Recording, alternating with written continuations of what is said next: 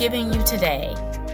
Welcome back to Moving with Meaning, the podcast where actions have meaning, words have meaning, and we open up the conversations to discover what's your next move. I'm your host, Krystal. Isn't it amazing how conversations with children have a profound impact on you? Think about it.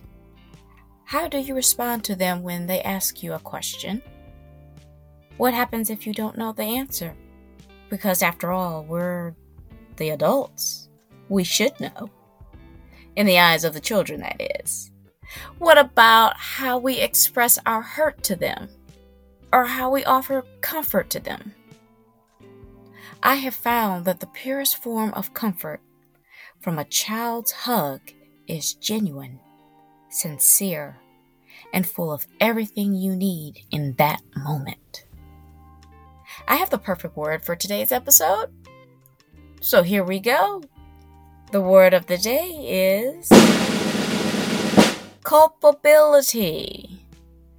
This is the consideration of whether you feel deserving of being accountable for some unfortunate occurrence. In today's episode, we are going to talk about an interaction with my youngest son. You know, the stubborn know it all? Well, he may be on to something, but we had a bit of a tantrum where he refused to take accountability for his actions, or rather, inaction. I don't want to give it all away, so let's go ahead and hop into the episode. So, the background. My youngest son is an avid baseball player. He said he is going to play in college and he wants to be just like Jackie Robinson. He's already got himself set on getting an athletic scholarship, and you know what? I'm just fine with that. Recently, he had a game where his team was playing a really strong team. Like, that team's pitcher was throwing the ball so fast the kids and us parents were just hoping for four balls so they could just walk to the first base. Anyhow, jumping to the end, the score was 5 to 4. They were up by 1. Our team was up to bat and we were the home team in the last inning. This means if we don't get the runs in, the game was over. There were two players on base and one out my baby is the first batter in the batting order lineup. So we are back to our top hitters. I remember him walking up to the base and me cheering him on. He looked fine as he held his bat, ready to lay into it. The first pitch comes in straight down the center, and my baby doesn't even move. Normally, he would put his bat down and look at me, but he didn't. He just stood there. I remember yelling out encouragement. Second pitch and third pitch comes, and he stays frozen. He then marks the second out. The next batter is up, and he knocks the first pitch that comes in into the outfield. We end up taking the win. After the game, I wanted to talk to him, my youngest, because he also made two mistakes at third base, which had four runs. But I just wanted to talk to him about some simple corrections and also to check with him on what happened when he was up at bat. Because I've never seen him do that before. I knew he was feeling a feeling, and I wanted to hear him talk it through. Boy, did he light into me it was all my fault that I was cheering him on and it was making him hesitate.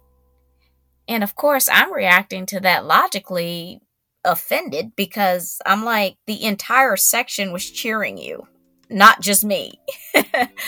I let him go on at me and I just felt myself shut down. Yes, from my own child. I just said, okay, I won't cheer for you anymore. You are saying I am the problem, so I will remove myself. His reaction was, I guess, incredulous. He said, Why would you say that? Then just burst into tears. At this point, I had reached this level of apathy where I was just stoic and looking at him I, and asking without any emotion, like very little, Why are you crying? I just told you I was going to give you exactly what you wanted. Before I take you through the rest of what happened, I wanted to go over the things I thought about because we both had to sleep on it before we could come back to that particular conversation. So let's do a quick recap of, of me. By now, you have realized that I am the oldest of my siblings. It's just two of us. I was molested by a family member, and that still plagues me to this day. I didn't receive the kind of support I needed, but we'll get to that after I lay the groundwork. So, my brother, my younger brother, is, well, spoiled, but responsible. We're close, and he really enjoys being in my presence. He f- has finally transitioned into that protector that my mother explained to us on a previous episode I posted. Yeah, that's the best way I can explain it. My mother had me out of wedlock before she graduated college as well. And I, I believe there is some shame on her part for that because she tried to hide it from me. She's also the youngest of 12 children. Now, my father is very driven and supportive in a lot of things I do. He's actually the one I turn to when things get hard because I believe he relates to me emotionally, more so than my mother.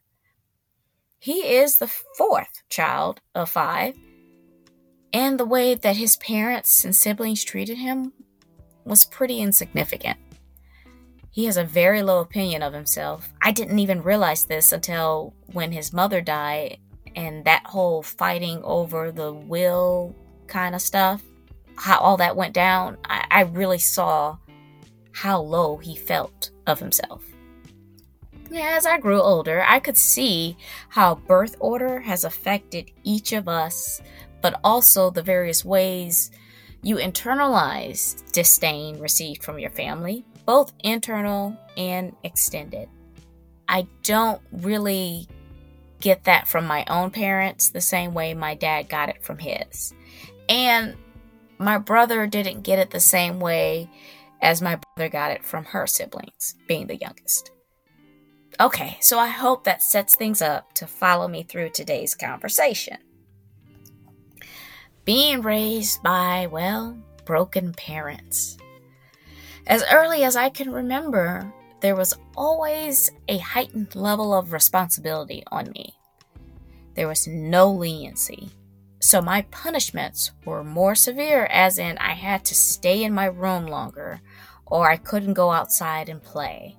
And as I got older, my chores got heavier, and I had to really play by the rules to hang out with my friends.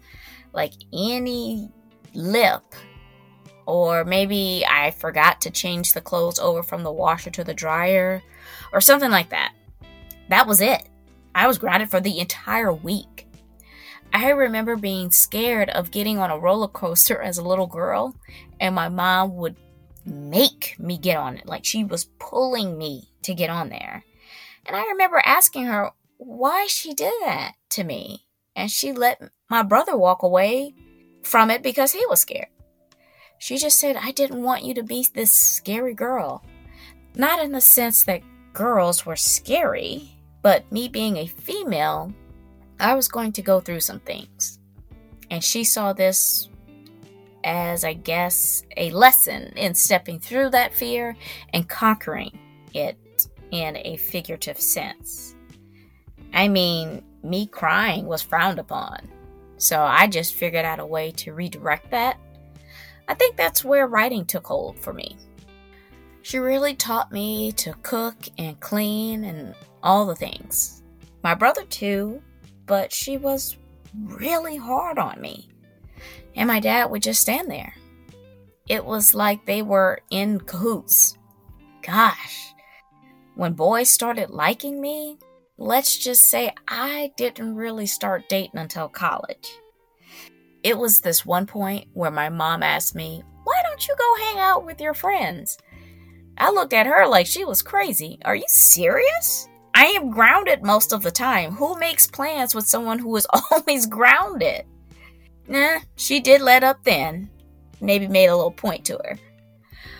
My dad was just a hard worker, so I believe I got my work ethic and fortitude from him. But it was like a maniacal obsession for him climbing the corporate ladder. He would be the first to work and the last to leave.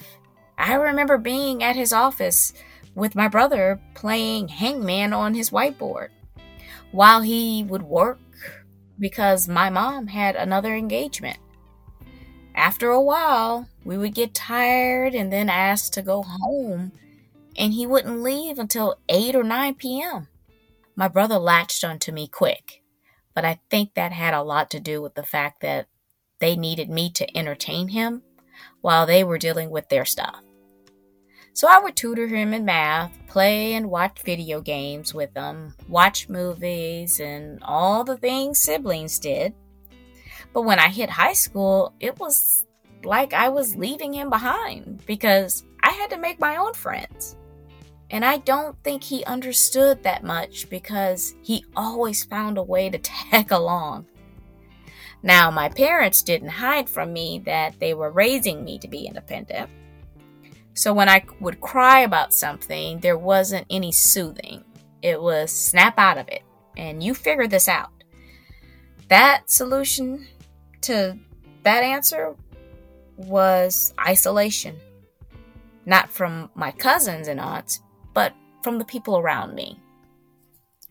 Listen, I have very fond memories of my childhood. My dad would surprise us with an Easter basket every Easter and give me and my mom Valentine's on Valentine's Day. We lived in Omaha, Nebraska, so we experienced all four seasons. Our favorites were fall and winter, more so because of the traditions we did. Oh, Christmas was the best. My mom and I would go to uh, Christmas shows, and we would do that yearly, just she and I. She would also pull out all the stops for decorations, and we all helped hang them and decorate the tree just how she wanted it. We drank eggnog warm, and when my brother and I came in from the snow, either shoveling or playing, she would have warm cocoa or apple cider waiting for us. You know, because of that, my brother and I had made a pact to go back to the north.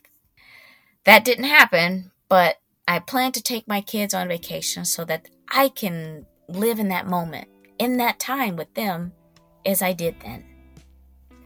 As long as my parents were away from their parents and siblings, things were a okay. But I started to notice things when they were around them. I didn't recognize my mother. It was like she would go back in time as a little girl, and they, her siblings, would treat her that way. Pretty dismissive, and she accepted that treatment. But she was hurt because she has unconditional love for all her nieces, nephews, and siblings, but she doesn't feel they do for her. I have to say, I agree. But she can only fix that by demanding respect and that's a long hill to climb considering the age that everyone is at that everyone is now. Fortunately, her parents loved her very, very much, and she had many loving stories to tell me. Today, I can see the treatment of her siblings taking a toll on her mentally.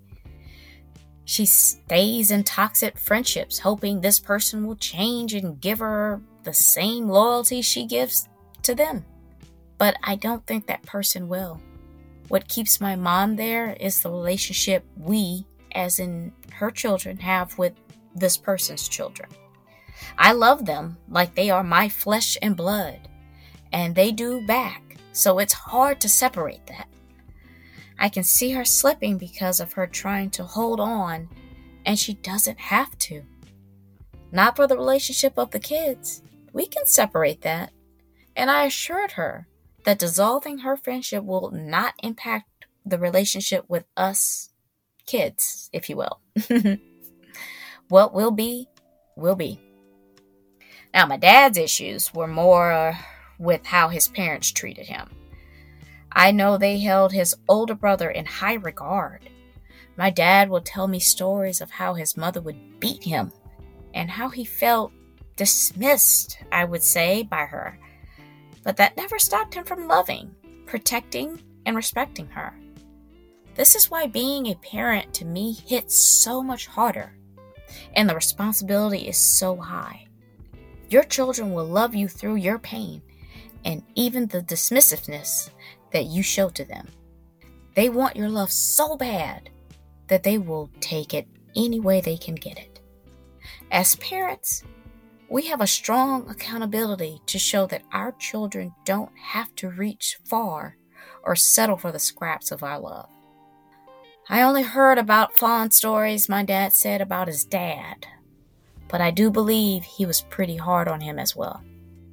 Obviously, they wanted to correct the mistakes their family members did with them, with us. I think they succeeded for the most part. As a little girl, yes, I felt my parents loved me, but as the rules tightened, things became more conditional in my eyes. I only got praise really during sports. My grades were never good enough. My manners always needed improving, etc. But the compliments from others were plenty.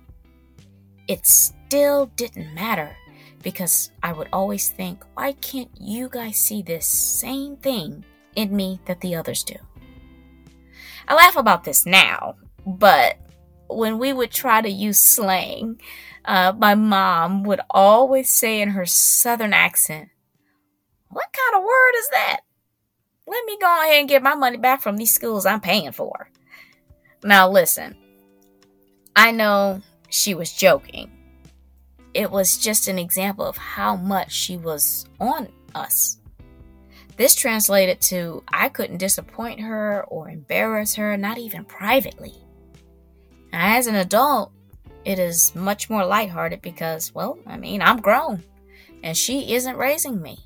She's moved into a supportive role now.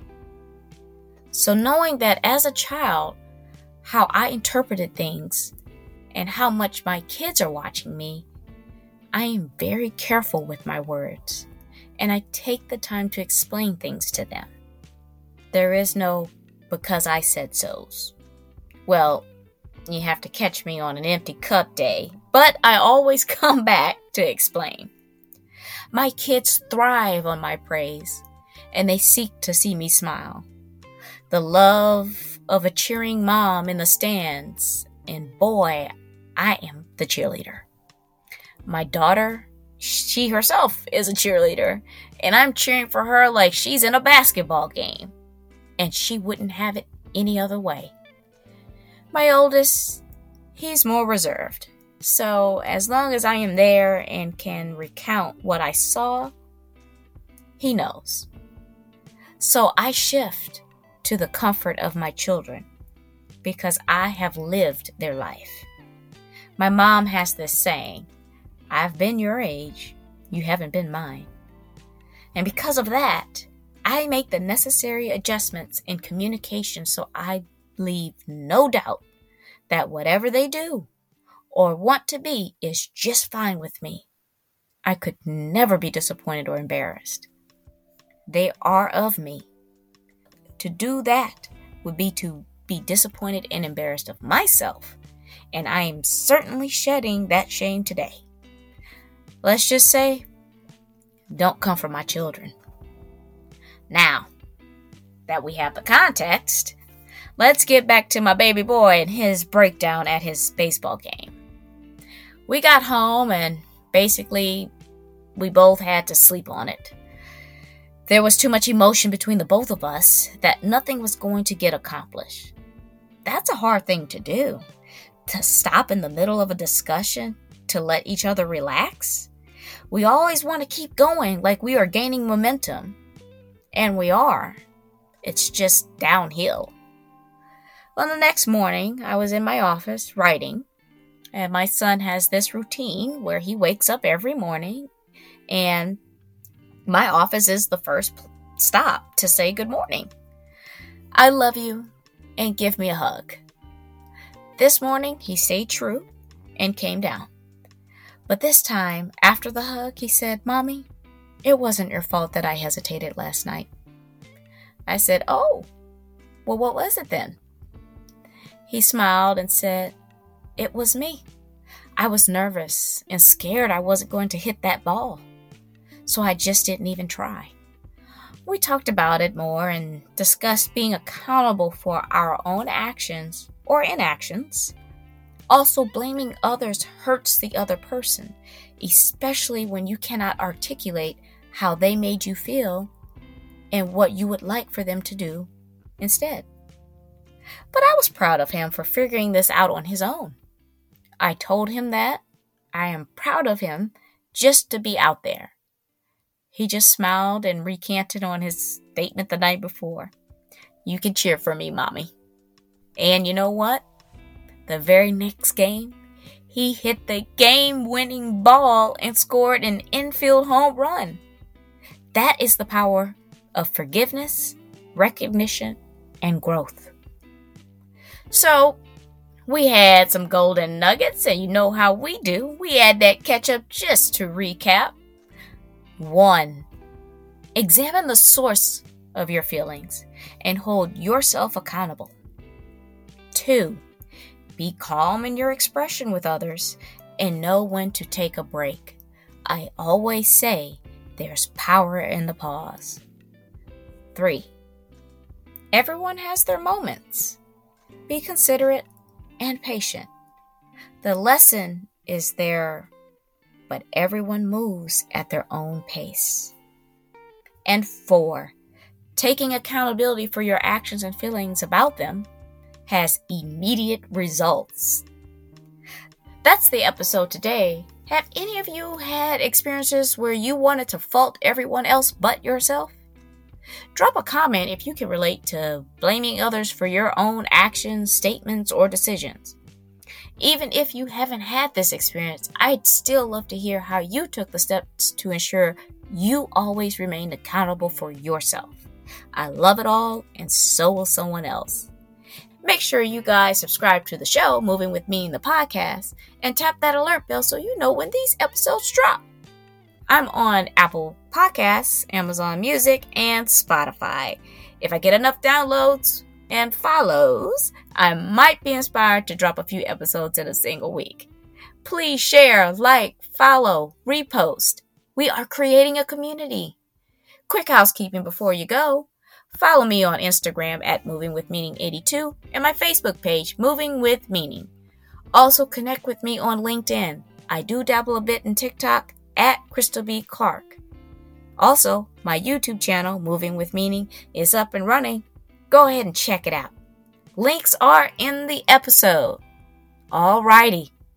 I'm Krystal on Moving with Meaning the podcast, reminding you to take it one step at a time. All moves have meaning. Check y'all later.